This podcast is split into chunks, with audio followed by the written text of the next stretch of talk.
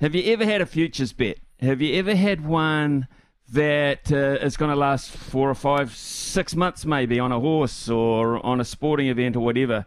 Well, the bloke we're talking to has done just that. He's had a decent old whack and he's had to wait 14 years to, for a return on his investment. I'm not even sure if he thought he'd ever get his, uh, his money back, but he went on a whim, like a lot of punters do, and it's paid off and it's become one of the big stories uh, in the world, uh, particularly around cricket and around betting anyway. Uh, so we're going to go to uh, a little town called Redditch uh, in England, in the UK. We're going to the Cricketers Arms pub, where the publican uh, there is goes by the name of Tim Piper. Uh, very popular publican, I'm led to believe, and a real character. And it's a good evening to uh, Tim over there. Uh, Tim, I just wonder, have you rung the bell for last orders yet? I'm actually back home now, Ian. I've left my barmaid in charge because I've been doing interviews from seven o'clock this morning, and I've come home to have a chill and chat to New Zealand radio, straight television, whatever we're on. Uh, it's been an amazing day, Ian. Absolutely wonderful. Uh, I never dreamt that it would be this popular, and people are in the pub coming up to me saying, "Tim, it's big in America, India." Everywhere. This is Australia. They got the friends messaging them saying, "What the hell has happened here in Redditch?" So it's absolutely massive, Ian. it is massive, it's, Tim. It's, a joke. Uh, uh, ta- take us back to how it started. Then tell us the story. What it is, Ian. I was a decent cricket player myself. I played in the Birmingham Cricket League for Redditch, and uh, I was a quick bowler myself, well, quick at my level.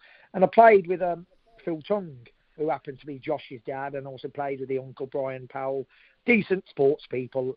And um, Phil Phil was a decent cricketer himself, good batsman, good eye, good fielder. And uh, he had he had one son, and then he had Josh 25 years ago. And I was friends with Phil outside of cricket as well. We were quite good mates, and every now and then I used to go and visit visit the family home and see how the kids were getting on. And then he must he was born in the October, so it must it must have been in the summertime. He must have been probably two and a half then. I wouldn't say one and a half, two and a half. And I can hear Phil in the garden, get forward, shouting orders. I thought, who's he talking? So I've gone in the back garden. This little dot of a kid, he's he's got to be two and a half, we say.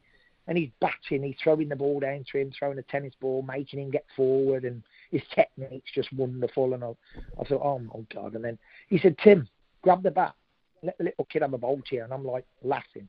The little kid started bowling leg spin to me.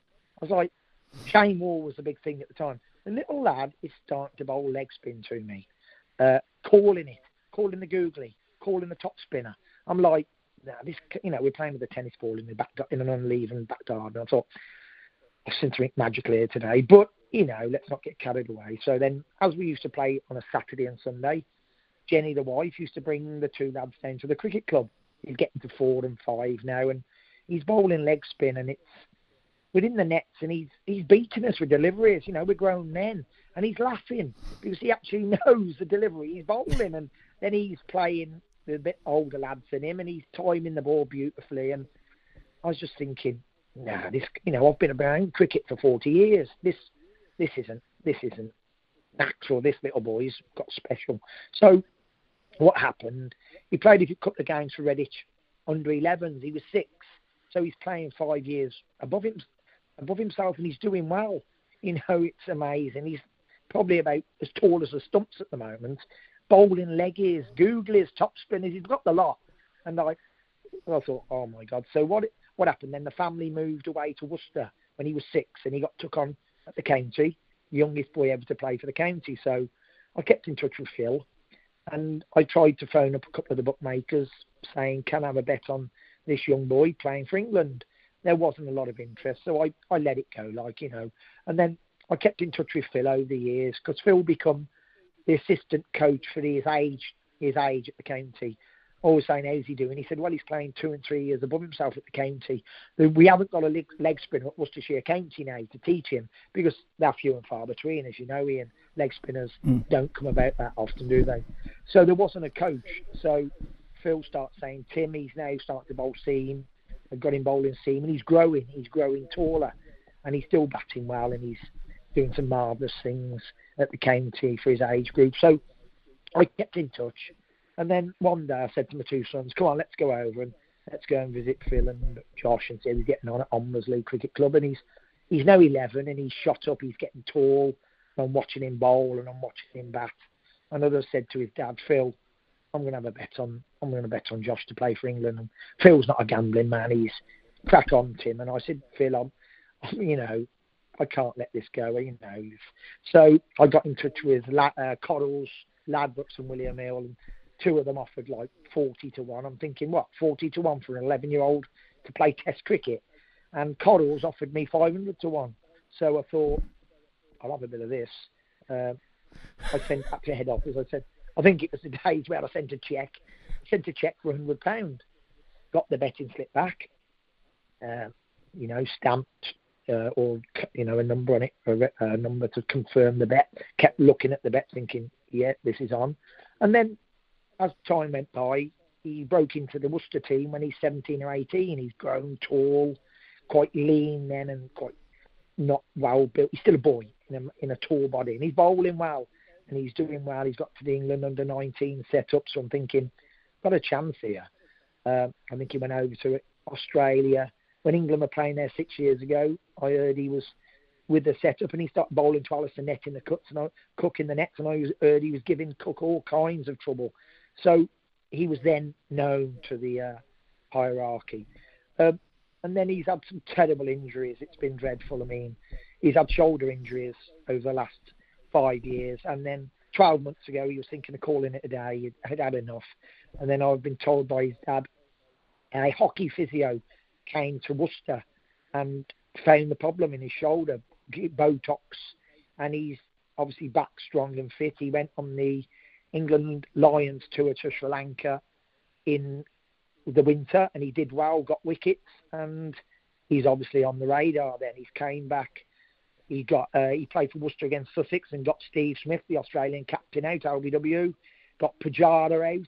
He's a big wicket taker. He takes big men out. Hashim Amla, he gets big wickets. He goes for a few runs, but he's a wicket taker.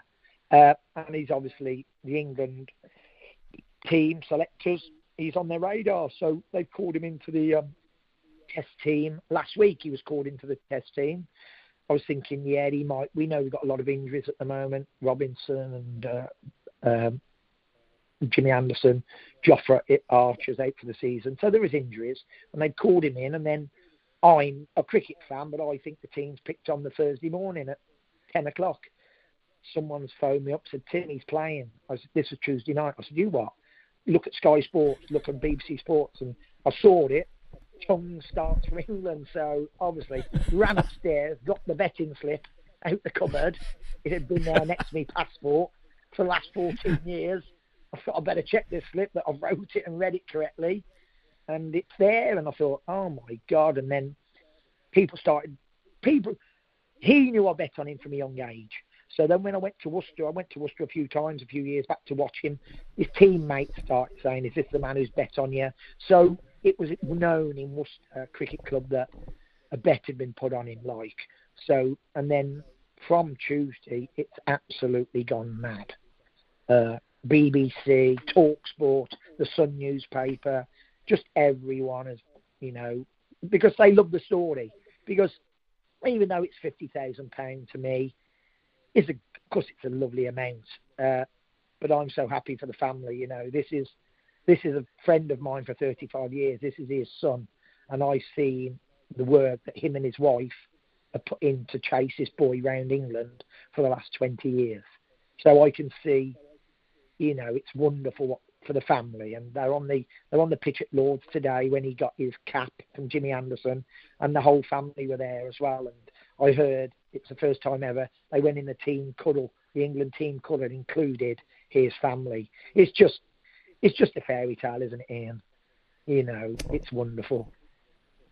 You know, Tim, it's it's it's a, it's a hell of a story, I got to say, and, and the way you told it um, is absolutely fantastic as well. Uh, of course, we we know Brendon McCullum very well over here. Who's uh, the coach yeah. over uh, over there, and uh, of course he was actually part of this radio show for a while. Um, he he's um, he's a terrific guy, and he'll encourage him. He'll give him every opportunity. Oh, today they bowled him in short spells. He's bowling 90, 91 mile an hour today. He's a big, strong boy now. He's a he's not a boy, he's a man. The problem was when he first come in, he was six foot four and probably 11 stone, and he was still in a boy's body. And I kept saying to his dad, he's going to have, because I'm a sportsman myself, he's going to have injuries because he's bowling 90 mile an hour and his frame's not big enough. And obviously during these injuries, he's gone in the gym and pumped up, and he's come on the he's come on the telly today, and I'm looking. This is a brute. This is now a brute of a man. You know, he's probably 14 and a half stone. I thought he was going to be Broad's build. He's twice as big as Stuart Broad.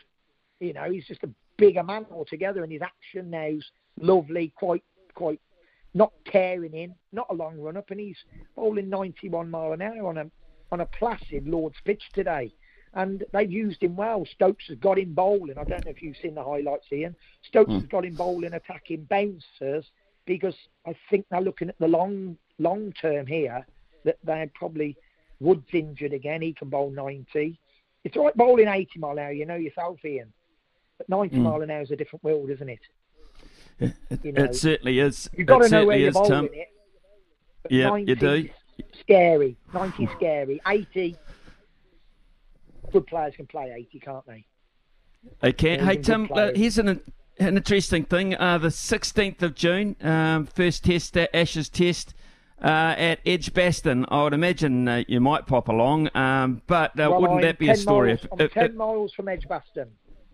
I'm, Mm. I live 10 miles from Edgbaston. Uh, so if he's if he's in the, I don't know what's going to happen. We got Broad to come back. We got Robinson. We got some top class bowlers. Uh, I don't know. Hopefully, he didn't get a wicket today. He bowled fiery and hostile.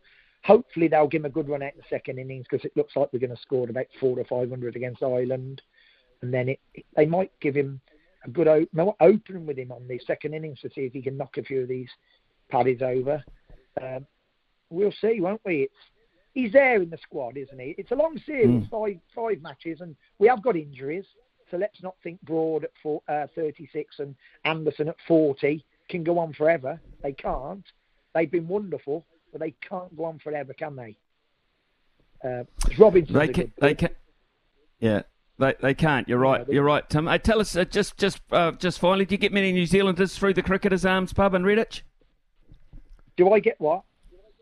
Many New- New Zealanders pop into the Cricketers Arms in Uh, Redditch. no, no, no. We don't. New Zealanders, the only New Zealanders who'd ever come to Redditch would be the pro cricketers who come here and play in the uh, local leagues. No, they don't. They don't come down our pub. No, it's it's a football pub, Ed. Even though it's called the Cricketers Arms, this is a football pub. Uh, there obviously What's was your- a cricket ground. And, what's my team? What, what's the? Yep. I'm Manchester United. We're playing Manchester City in the FA Cup on Saturday. And we're going to try and stop them doing the treble like we did to Liverpool in 1977 when I was a little kid. Um, and my team's Worcestershire, one of your finest players ever used to play for us, Glenn Maitland Turner. He was an absolute hero here for Worcestershire when I was a grow, uh, growing up as a kid. Um, but, uh, Brilliant. yeah, I'm an all-round sports fan. You know, I love sport. I'm a professional boxing master of ceremonies, so that's what I do as well as a hobby. Apart from running the pub and different, we have different businesses going on. But I'm an absolute avid. I've been watching Test cricket since 1976, and for Josh Tongue to make his debut at Lords, cricket people don't know that. If you pick anybody in the world and you say to them, "Where would you like to make your Test debut?" Even New Zealand, Australia, they will say Lord's Cricket Ground. Am I right, Ian? You're absolutely right, Tim. And I'll tell you what, you're spot on. Um, and I tell you what, it's been an absolute pleasure to, to spend quarter of an hour with you. And if I'm passing through, if I'm ever over there commentating uh, around the Edgbaston area, I am going to make it my business to visit you at uh, the, the pub in Redditch because we could have a good long chat. I promise you that, just you oh, and I. Ian, I could talk. I can talk to a man like you. I can tell. And you weren't a bad little keeper yourself, was you? oh, I had my moments. Little, little, little tubby man, but you was a good keeper. Oh, I'm, I'm slightly bigger like than Tubby keeping- now. What was it like? What was it keeping to Richard Hadlee like? It must have been marvellous. It was like a dream. It was uh, it was pretty easy. It You know, Sir, you, you, you know. Sir Richard. We have, do you have to call him Sir Yep, Richard now? I just call them. I just call them paddles. Don't you worry about that. Hey, Yeah, hey, um, wonderful, wasn't He, he was Tim. Hey, thanks, man. Uh, it's been a pleasure talking to you, and I'd love to catch up at some stage. Great story. If you a great come story, over you to told. Edgbaston, Yep. Get in touch and you'll Yep. be more than welcome in pub. Good on you, Tim. Thank you. Have a terrific evening man. and enjoy Thank- the Ashes. Cheers, man. Thank you, Ian. Bye bye. Thank you. Bye bye.